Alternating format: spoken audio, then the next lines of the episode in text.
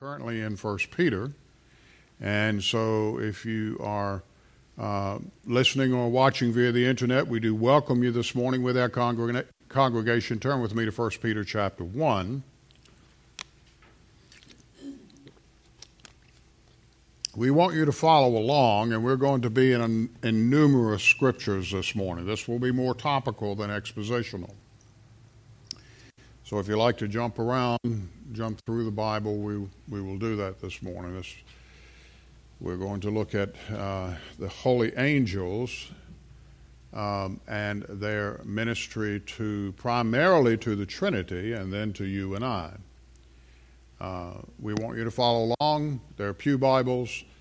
Page 1014 uh, is where 1 Peter is located.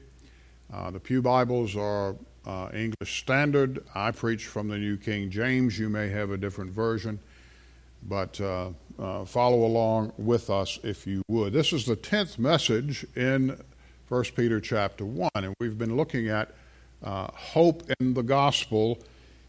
Uh, specifically, verses 10 through 12, diligence to the Word of God. And this morning we're taking a sidebar because uh, uh, in all the years here, I've not spent the time, taken the time rather, to teach about angels. So we're going to do two things. We're going to begin looking at holy angels this morning. Uh, the goal is to try and finish them, finish that message, this message today. And then when we come to 2 Peter, and there's a reference in, in the notes this morning to 2 Peter, we're going to look at uh, Satan and demons uh, so that you have an understanding. And the reason that we're doing this is because in over 40 years of ministry, perhaps the most uh, question, uh, the most questions I've received about things in Scripture, about doctrinal, doctrinal teaching in Scripture, has been about angels. And there is a reason for that. I reminded you last Sunday, Satan was Lucifer. He was the chief archangel, and he fell. Satan desires worship like God. So, how would he be worshiped?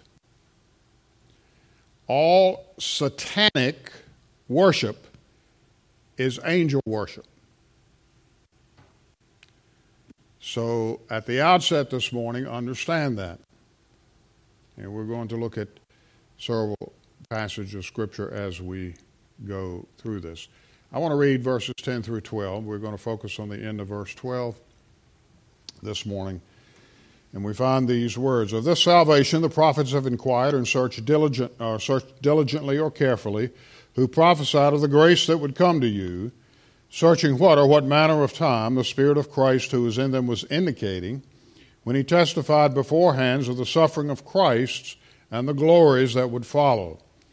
To them it was revealed that, not to themselves, but to us, they were ministering the things which now have been reported to you through those who have preached the gospel to you by the Holy Spirit, sent from heaven, things which angels desire to look into. May God bless the reading of His holy word. Let's go to His throne of grace in prayer.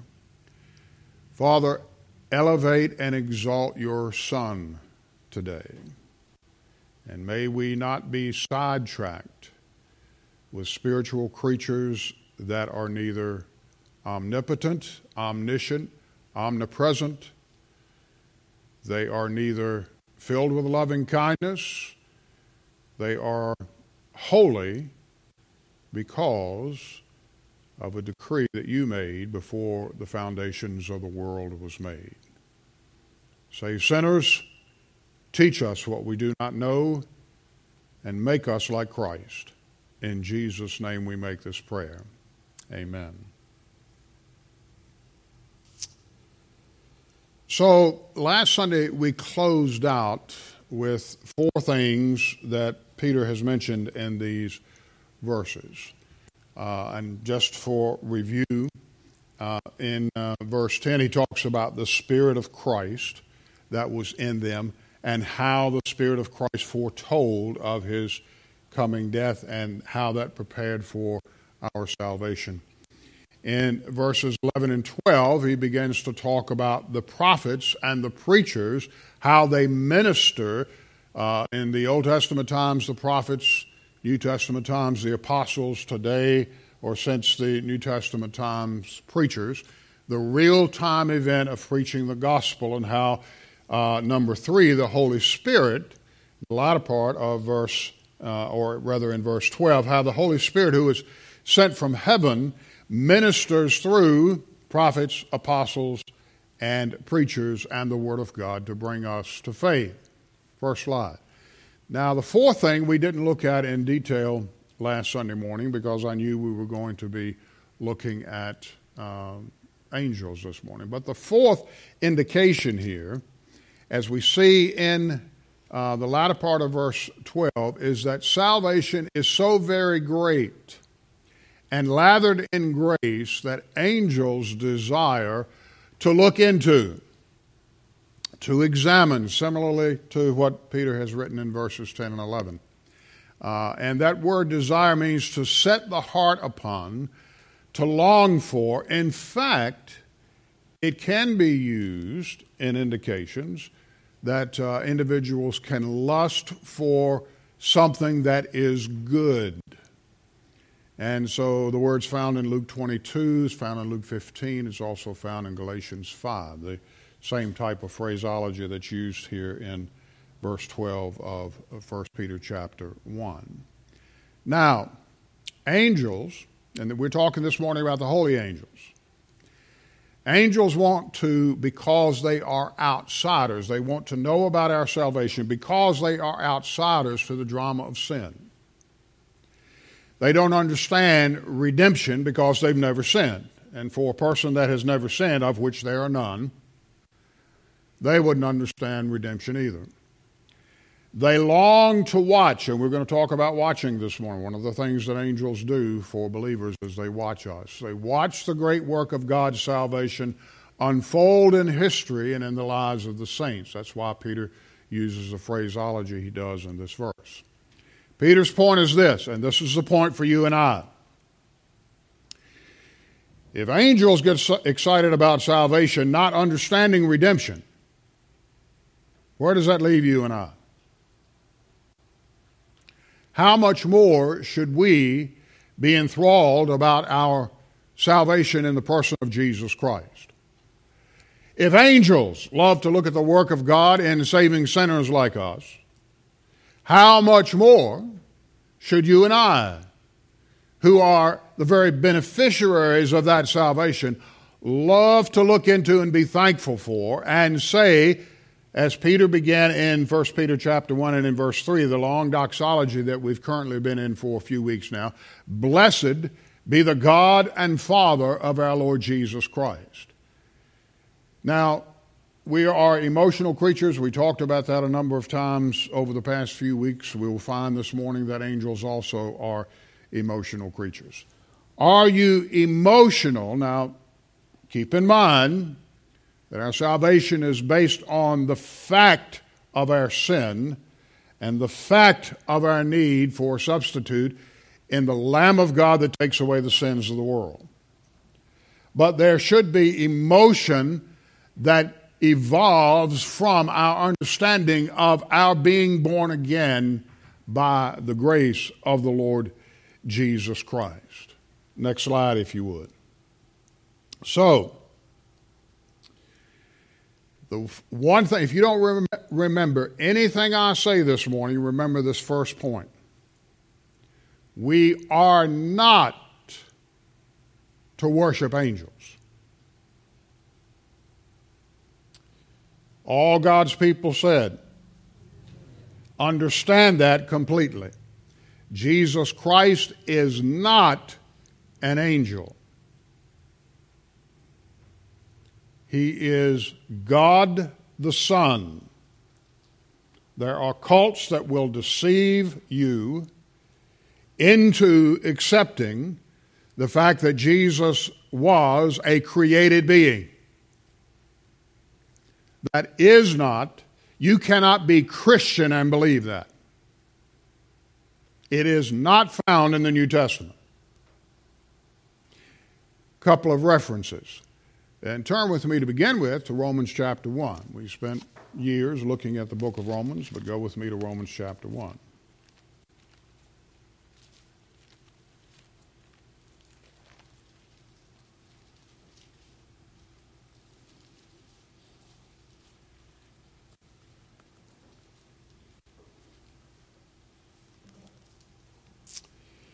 Verse 18 For the wrath of God is revealed from heaven against all ungodliness and unrighteousness of men who suppress the truth in unrighteousness. And we spent a great deal of time talking about that.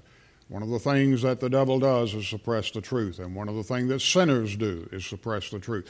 One of the things that sometimes believers do is, is suppress the truth. Because what may be known of God is manifest in them, for God has shown it to them from the creation. For since the creation of the world, his invisible attributes are clearly seen, being understood by the things that are made, even his eternal power and Godhead, so that they are without excuse. Because although they knew God, there's a God consciousness within even the most vile sinner. They did not glorify him as God, nor were they thankful but became futile in their thoughts, and their foolish hearts were darkened. Professing to be wise, they became fools. And changed, that's important, you ought to circle it, and changed the glory of the incorruptible God into an image made like corruptible man and birds and four footed animals and creeping things. Now, the underlying uh, understanding of this particular verse is that angels, being created, were for many years, and still are in some cases, worshiped. Now, angels themselves will tell you not to worship them. Turn with me to Revelation chapter 22.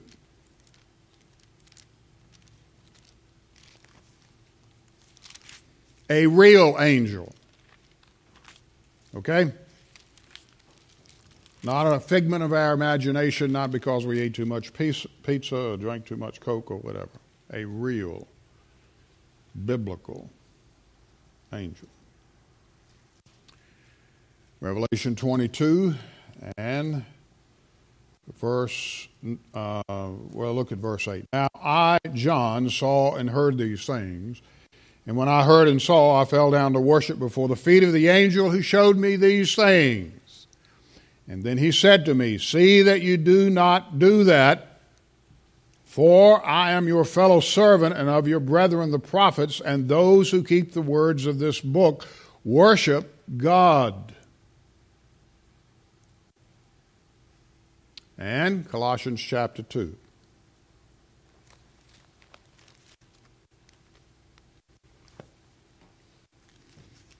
Um, can't make it any clearer than worship God.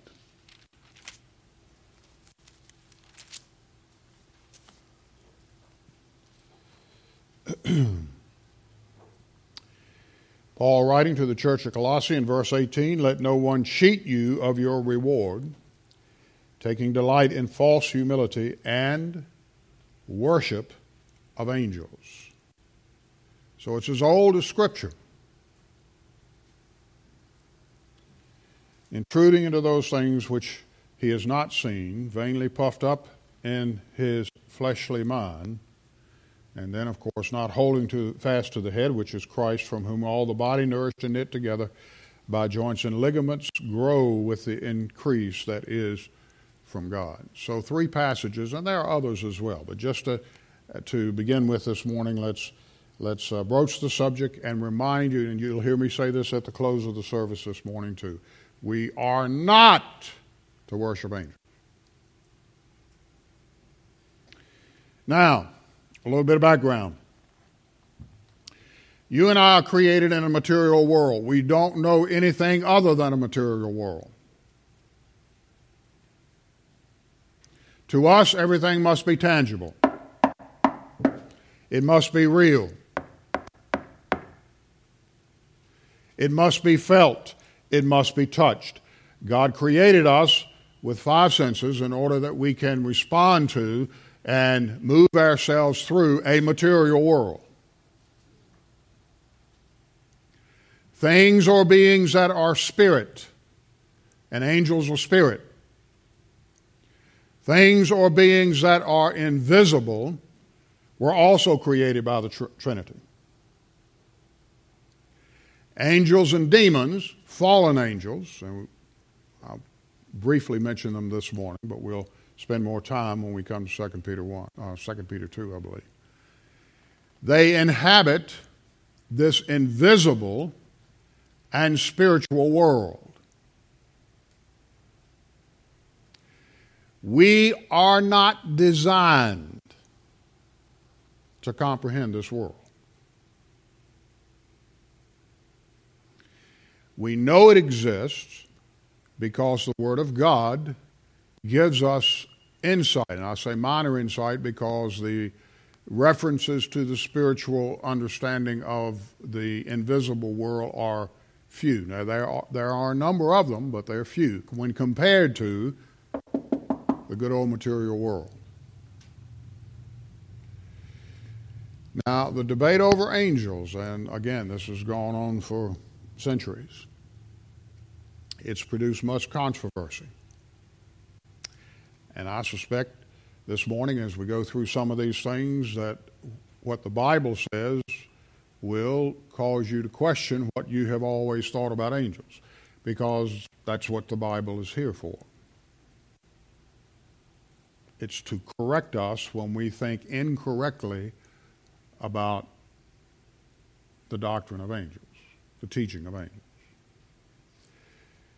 And this, and through history, this world, the spiritual world, has been contorted by Jewish, and by that I mean unsaved Jewish individual, Gnostic, which the book of Colossians was, uh, Paul was writing uh, the book of Colossians to a uh, church that was founded in a Gnostic area. That means that God is spirit and there's no, and within the world there's nothing material that is good.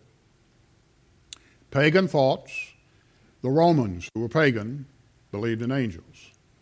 Not biblically, uh, biblical angels, but they believed in angels. Uh, and so it has led over centuries to a myriad of unbiblical notions. To complicate that, there are 273 references in Scripture that refer to angels. That's a lot of references. And so, what I'm giving you this morning is more or less a cursory view. It's not comprehensive. So, if you're thinking about this and say, well, the preacher didn't say this about angels, that's because it's not meant to be comprehensive. It's meant to be cursory It's meant to give you an understanding of why God created them and what their ministry is to the Trinity and to you and I. Next slide, if you would.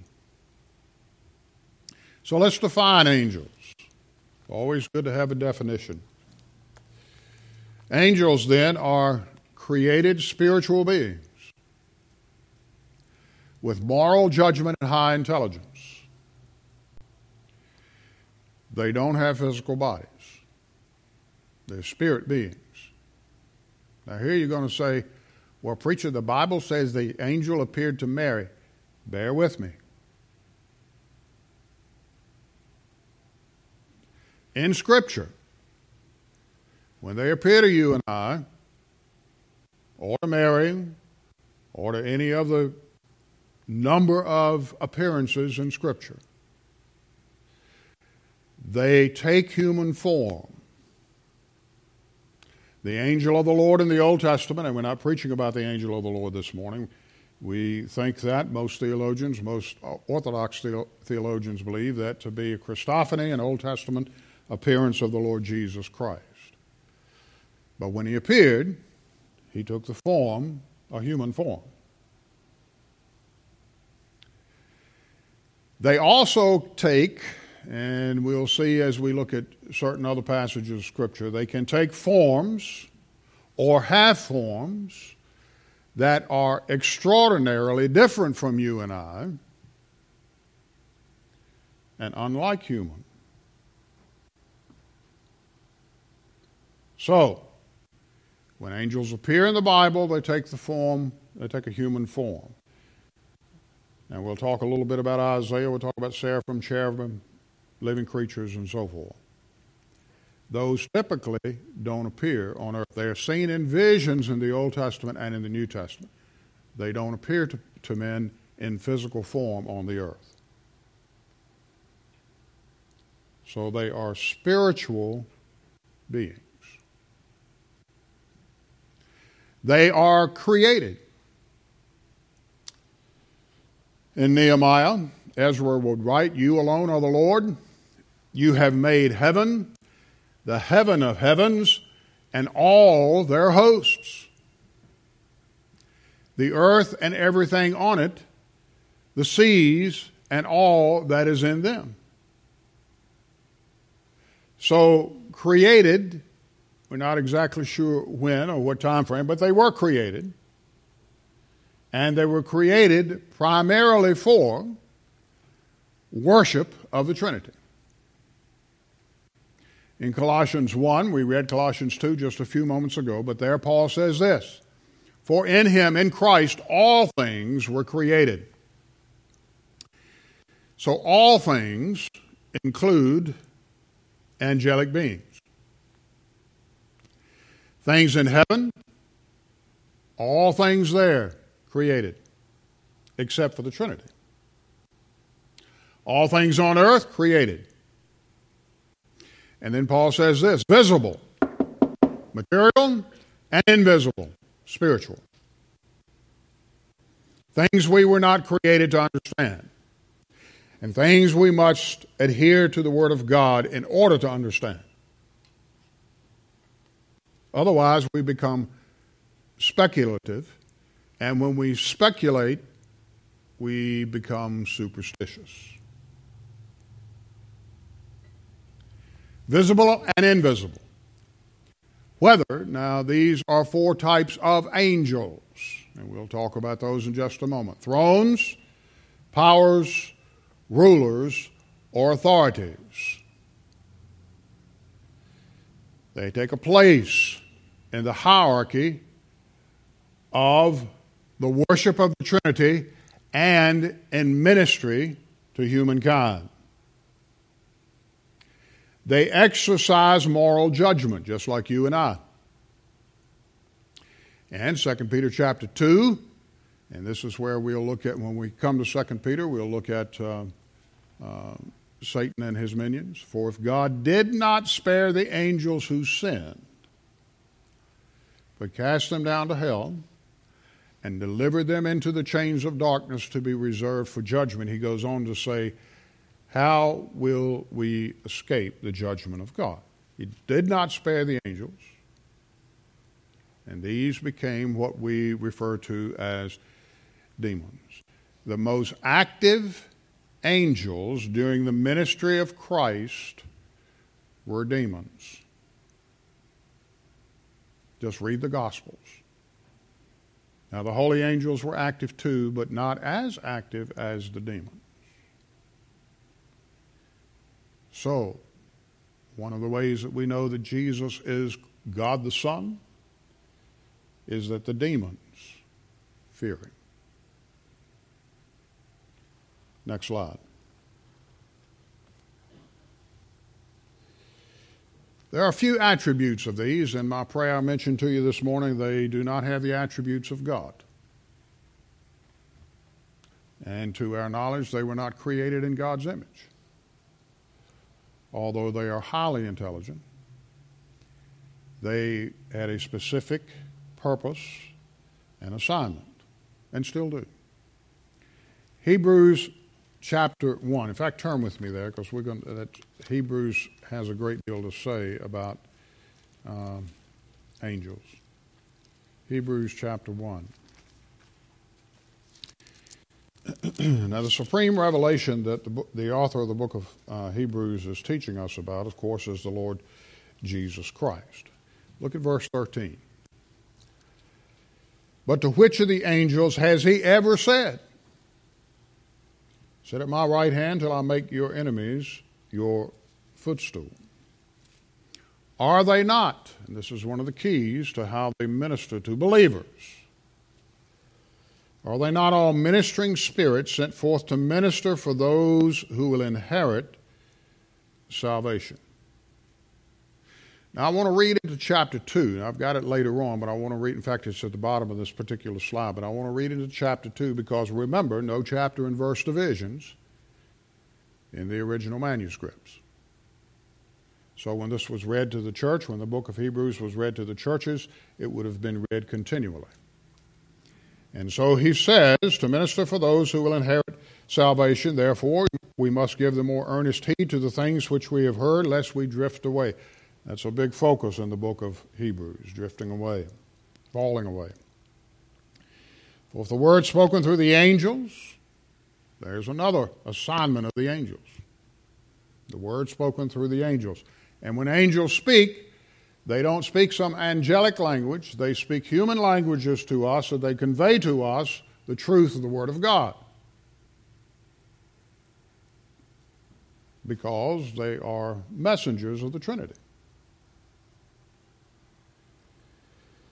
Spoken through angels prove steadfast, and every transgression and disobedience received a just reward. How shall we escape if we neglect so great a salvation, which at the first began to be spoken by the Lord and was confirmed to us by those who heard him? Okay? Now, just give you something to think about. I know the college and career class has been studying the book of Hebrews. We have a clue here we don't know who wrote the book, okay? We don't. But we have a clue as to who did not write the book. First began to be spoken to the Lord and was confirmed to us by those who heard him. Sounds an awful lot like Luke, does it not? Because that's essentially what Luke told Theophilus. So we know from this, or we can ascertain, we can determine from this that Paul didn't write the book because Paul was an apostle. So it was, was conveyed to someone else to write. So that's an aside. Don't leave here this morning and say the preacher has gone her- heretical because he's saying Paul didn't write it. I don't think he wrote the book. Apollos may have written it. Uh, we don't know. But the fact remains it is in the canon of Scripture, so the Spirit of God granted the understanding of this book to the overall scope of the New Testament. So just for your, you can noodle that for a moment. Verse 4.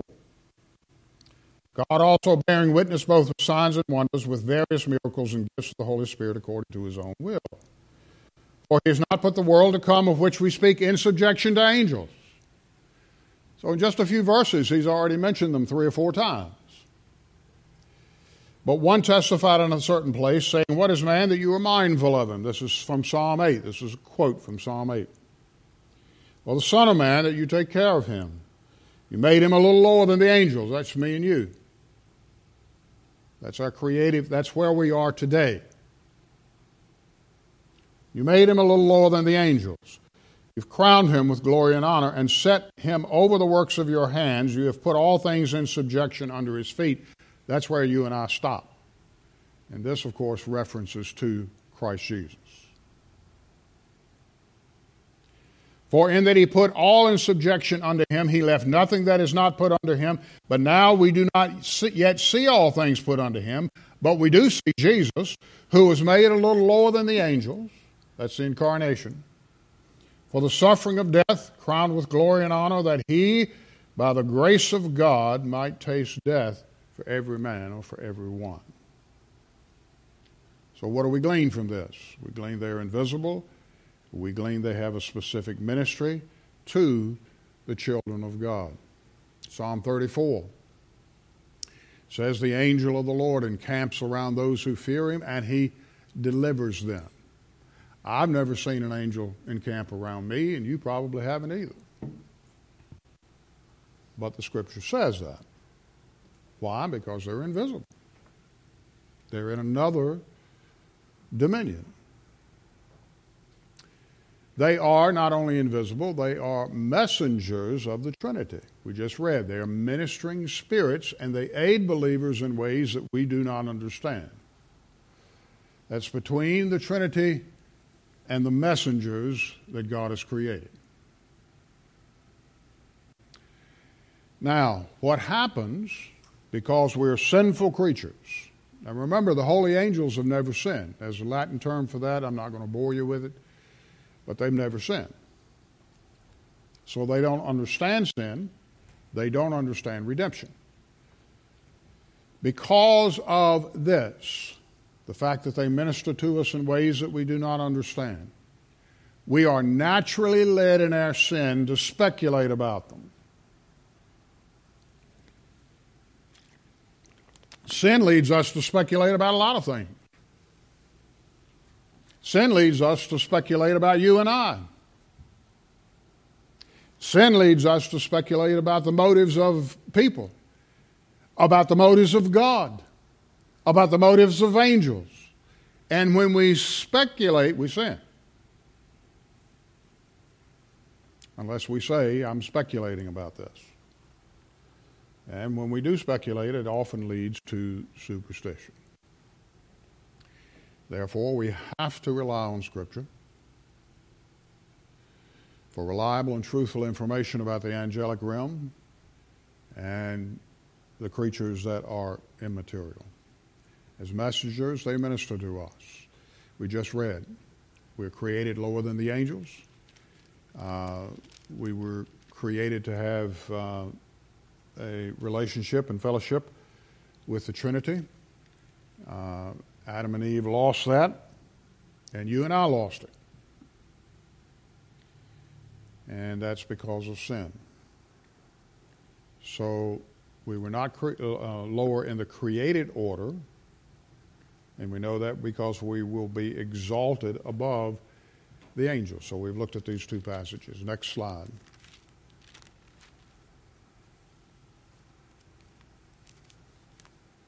So let's talk about the classes of angels.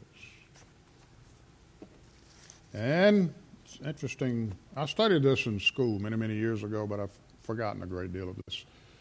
It's what happens when you get old. And it's what happens when you don't go back and look at Scripture through all of this stuff. So, there are lists of the classes of angels. There are other names for angels in Scripture other than just angels. And of course, I think we know about seraphim, we know about cherubim. But uh, did you know that they're referred to as the sons of God? In Job chapter 1 and in Job chapter 2, there was a day when the sons of God came before the throne of God, and with them came Satan. Now, that's the B'nai Elohim. They are not the Son of God. They're not the begotten. They're not the monogenes. But they are referred to as sons because of the ministry that they had. They are also referred to as holy ones.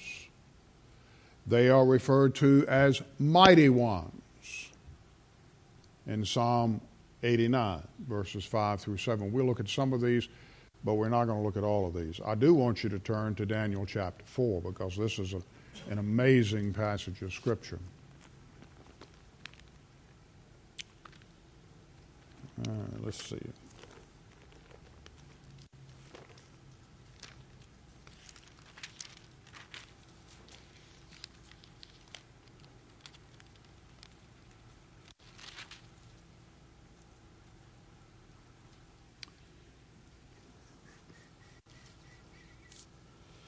All right, this is,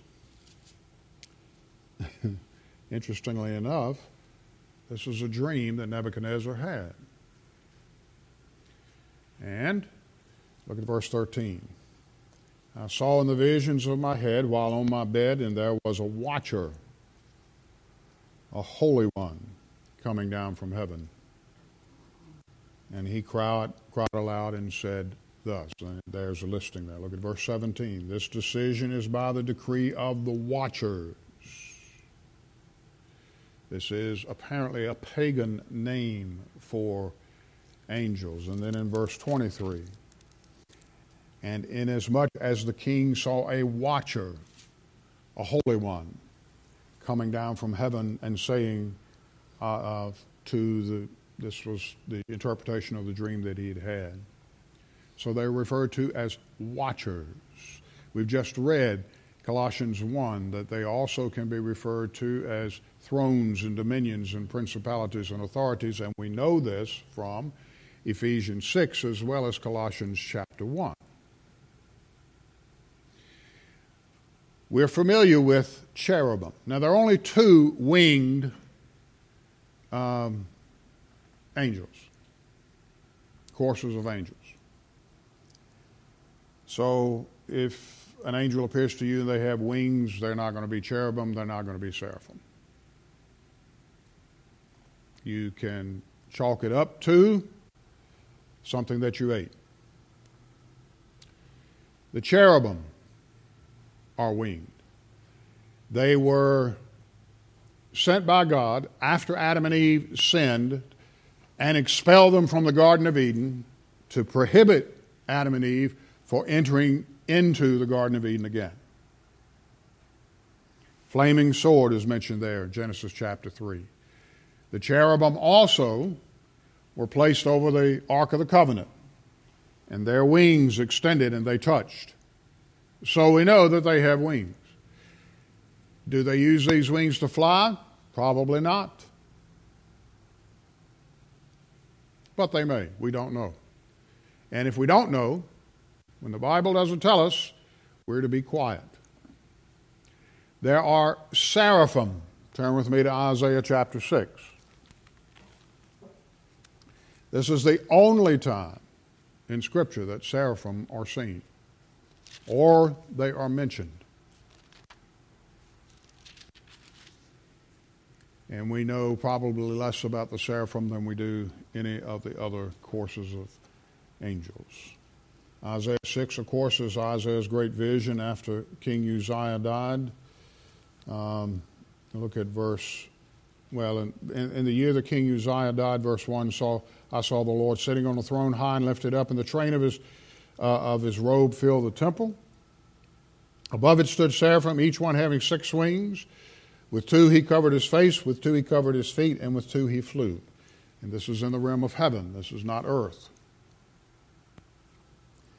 And one cried to another and said, Holy, holy, holy is the Lord of hosts. The whole earth is full of the glory of his glory. And the posts of the door were shaken by the voice of him who cried out, and the house was filled with smoke. And so I said, Woe is me, for I am undone, because I am a man of unclean lips, and I dwell in the midst of a people of unclean lips, for my eyes have seen the King, the Lord of hosts. Then one of the seraphim flew to me. Now, this is a vision. This is not a, an appearance of the seraphim on earth. This is a vision of Isaiah into heaven, the throne of God. Keep that in mind. Vision. having in his hand a live coal which he had taken from the tongs from the altar. And he touched my mouth with it and said, Behold, this has touched your lips, your iniquity is taken away, and your sin is purged. And when the seraphim spoke to Isaiah, he spoke to him in a language that Isaiah understood. No angelic language. Didn't need it. Doesn't it cherubim, seraphim. They're the living creatures. We've been studying the book of Ezekiel. In our Sunday school class, Ezekiel chapter 1, 5 through 14 goes into some detail about the living creatures. And part of the living creatures that we see there in Ezekiel is also seen in Revelation chapter 4, so turn with me there. These are angelic beings. They're referred to as the living creatures, but they're still angelic beings. Now, they represent, because what we see here is very, very strange. And again, we look at this and we say, oh, oh, oh. Let's draw this up. And we'll start drawing. See, this is what they look like. Well, John said, I saw this, and he wrote it down. But there's no image. So again, keep that in mind. Immediately I was in the Spirit, and behold, a throne set in heaven, and one sat on him. Verse 2. He sat there was like a jasper a sardius stone. and there was a rainbow that went round about the throne, and this, of course, is the appearance of the throne of God. Around the throne were 24 thrones, and on the thrones I saw 24 elders sitting, clothed in white robes. They had crowns of gold, and from the throne proceeded lightnings, thunderings, voices. Seven lamps of fire were burning before the throne, which are the seven spirits of God. Now, explain that to me. There are things that we do not understand. We can read this, we can, we can speculate about this, we can even uh, interpret some of this. But as far as what John saw, and John didn't understand what he was seeing either, he was just obedient to what the Spirit of God gave him. Verse 6 Before the throne, there was a sea of glass like crystal. And in the midst of the throne, around the throne, were four living creatures, full of eyes in front and in back. Now, to you and I today, that's full of eyes. We would call that a mutant. But they're not.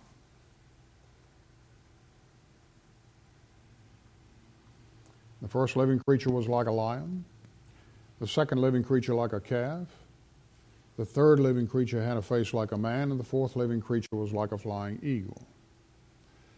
So these are representatives of the Trinity's entire creation.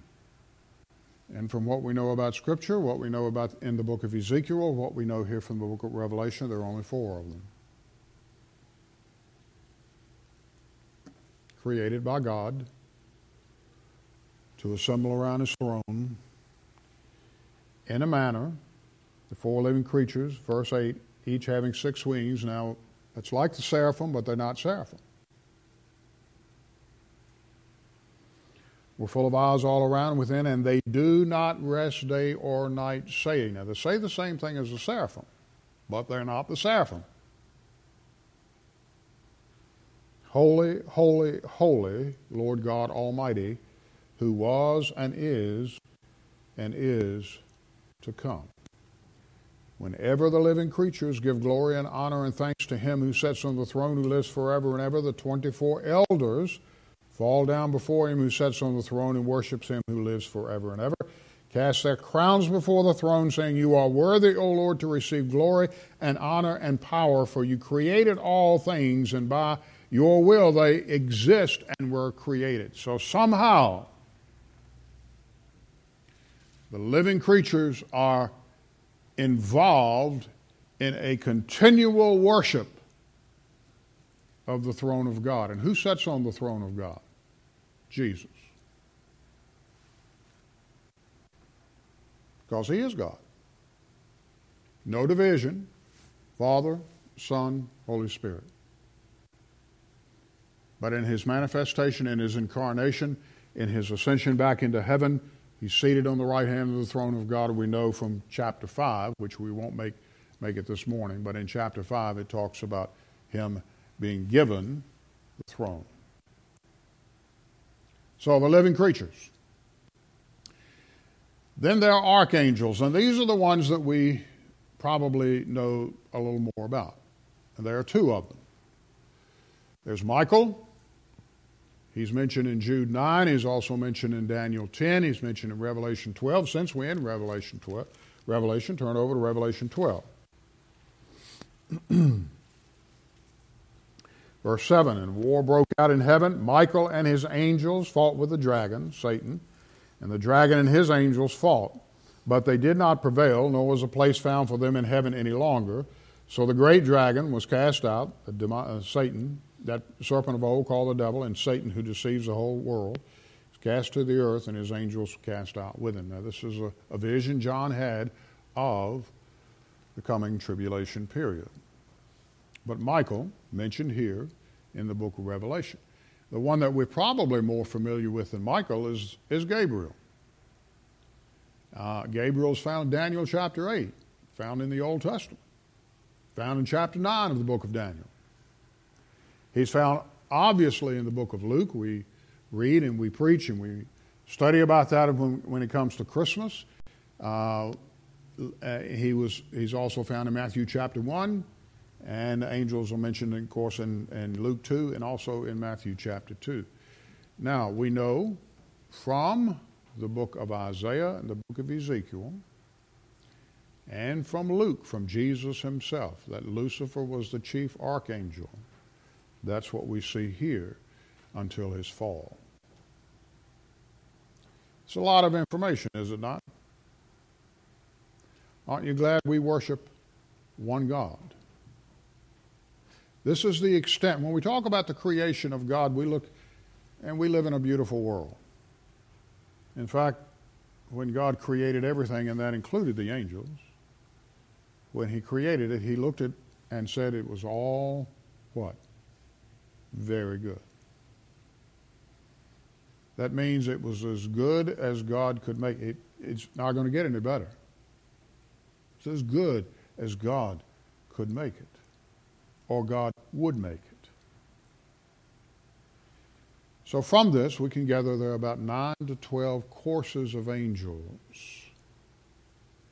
They each have specific purposes, and they have an authoritative ranking. And we think that the archangels would be the ones that would essentially govern the rest of the angels. Now, we don't know that, but we can, again, speculate. So these are the classes that are given. A couple more. I'm going to give you one more thing because I'm not going to cover. We've gone a long way, a long time this morning. I'm not going to cover guardian angels this morning. We will cover them next Sunday morning, and I think you'll be surprised at what you learn. Next slide. They are innumerable. You can't number the angels. So let me give you a few of these facts, and then we'll close this out this morning. Hebrews 12, Revelation 5, Job 38. And there in Job 38, the Lord asked Job, Where were you when the morning stars sang together and all the sons of God shouted for joy? That's that phrase again. He's speaking of angels. Not talking about you and me. He's talking about the angels as God was creating. A couple of weeks ago, Robbie and I, Mike and Sheila, were uh, it, uh, we visited uh, the the Ark uh, encounter in uh, Kentucky and the Creation Museum. And one of the things that we had opportunity to uh, witness in the Creation Museum was a planetarium. Unlike certain members of our church, we didn't fall asleep in the plat- planetarium. And some of you may know who I'm referring to. His initials are Matt Fisher. Uh, we stayed awake. And we had, we, there were two, two uh, videos. The first one was, to me, was far more important than the second one. So let's give you a point of reference. There are more angels than human beings. to begin with. The Bible, not only here in the book of Job, but in the, book, in the Psalms as well, refers to angels as stars. So let's think for a moment. We know, or we, we speculate again. A lot of this is, it's, it's not, science is forever changing. That's why when people say follow the science, that means you could go to the left, you could go to the right, you could go up, you could go down. It's forever changing, except for physical science. There are about 2 billion to 2 trillion galaxies. The Milky Way is our galaxy. There are 100 billion stars in the Milky Way alone. So if you just did some arithmetic and you did averaging, we don't know exactly how many, but if you ran all those numbers, the thought is that in if there were two trillion galaxies, there would be 306 trillion stars. So that's 3 times 10 to the 23, 10 with 23 zeros behind it. Or, that's more than I can think of. Of course, it's more than you can think about. I can't think of it either. We can't think in those terms. But we can think about the oceans. There are more stars in the heavens than there are numbers of cups of water in all of the oceans and all of the fresh water on earth.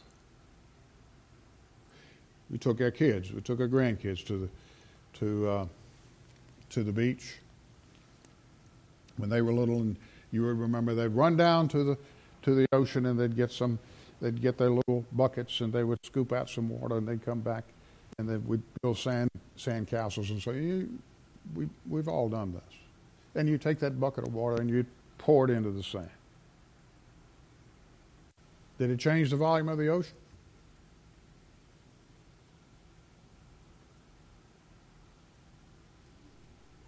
In fact, there are more than 10 times the number of cups of water in all the waters on earth in the stars in the heavens. How big is your God?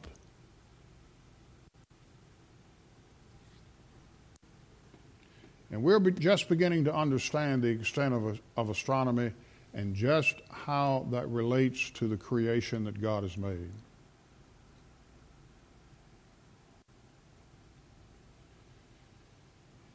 Since creation, it's estimated that 105 billion people have walked on this earth, have lived on this earth.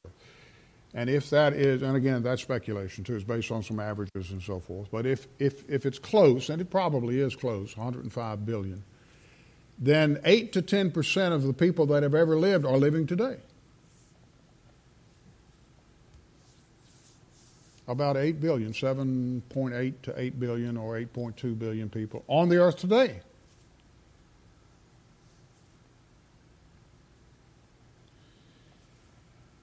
We tend to look at our life in a perspective that is inward.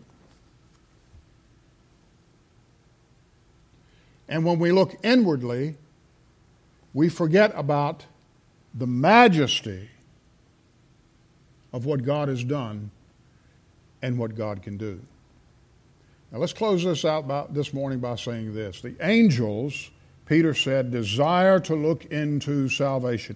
Of all the greatness of the creation of God, the one thing they desire to learn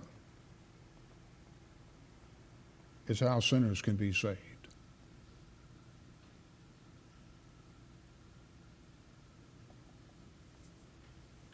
Do you think of that? Do I think of that? What a majestic, good, kind, merciful, gracious God. And the Bible says this, these were thought into existence.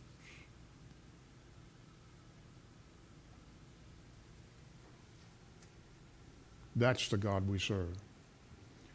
And if you're here this morning and you're thinking my sin is too big for God to forgive, I can assure you of this.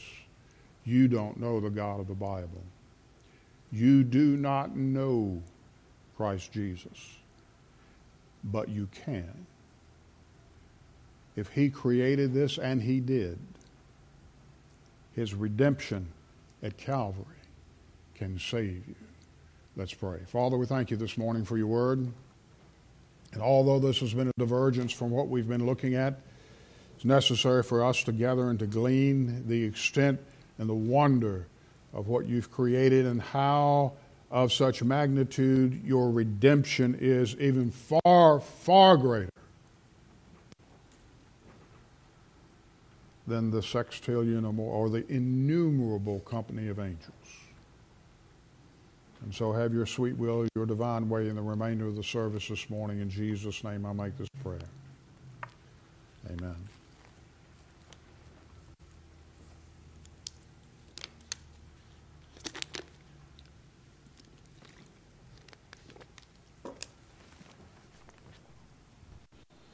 So the invitation is simple this morning.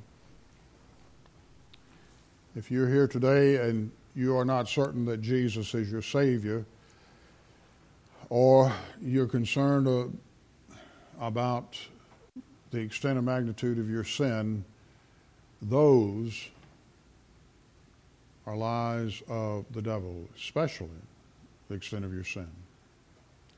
Jesus and Jesus alone can save you. We're going to sing an invitation hymn. We will give you an opportunity to, to respond to the grace of who God is in Jesus Christ. And if you'll make your way outside of the pew, we can take you to a private prayer room. We can lead you to a saving knowledge of the Lord Jesus Christ. As a child of God, you may be here. You may know the Lord Jesus as Savior. Perhaps you need to follow Him in believer's baptism. We uh, encourage you to do that this morning, and we invite you to unite with us here at the Flat Creek family. And certainly, as a child of God, when we start to think about all of these things, remember now that our thoughts and our uh, understanding of angels must be driven by the Word of God. So, what number, Brother Mike? 267. 267. If the Lord's spoken, won't you come?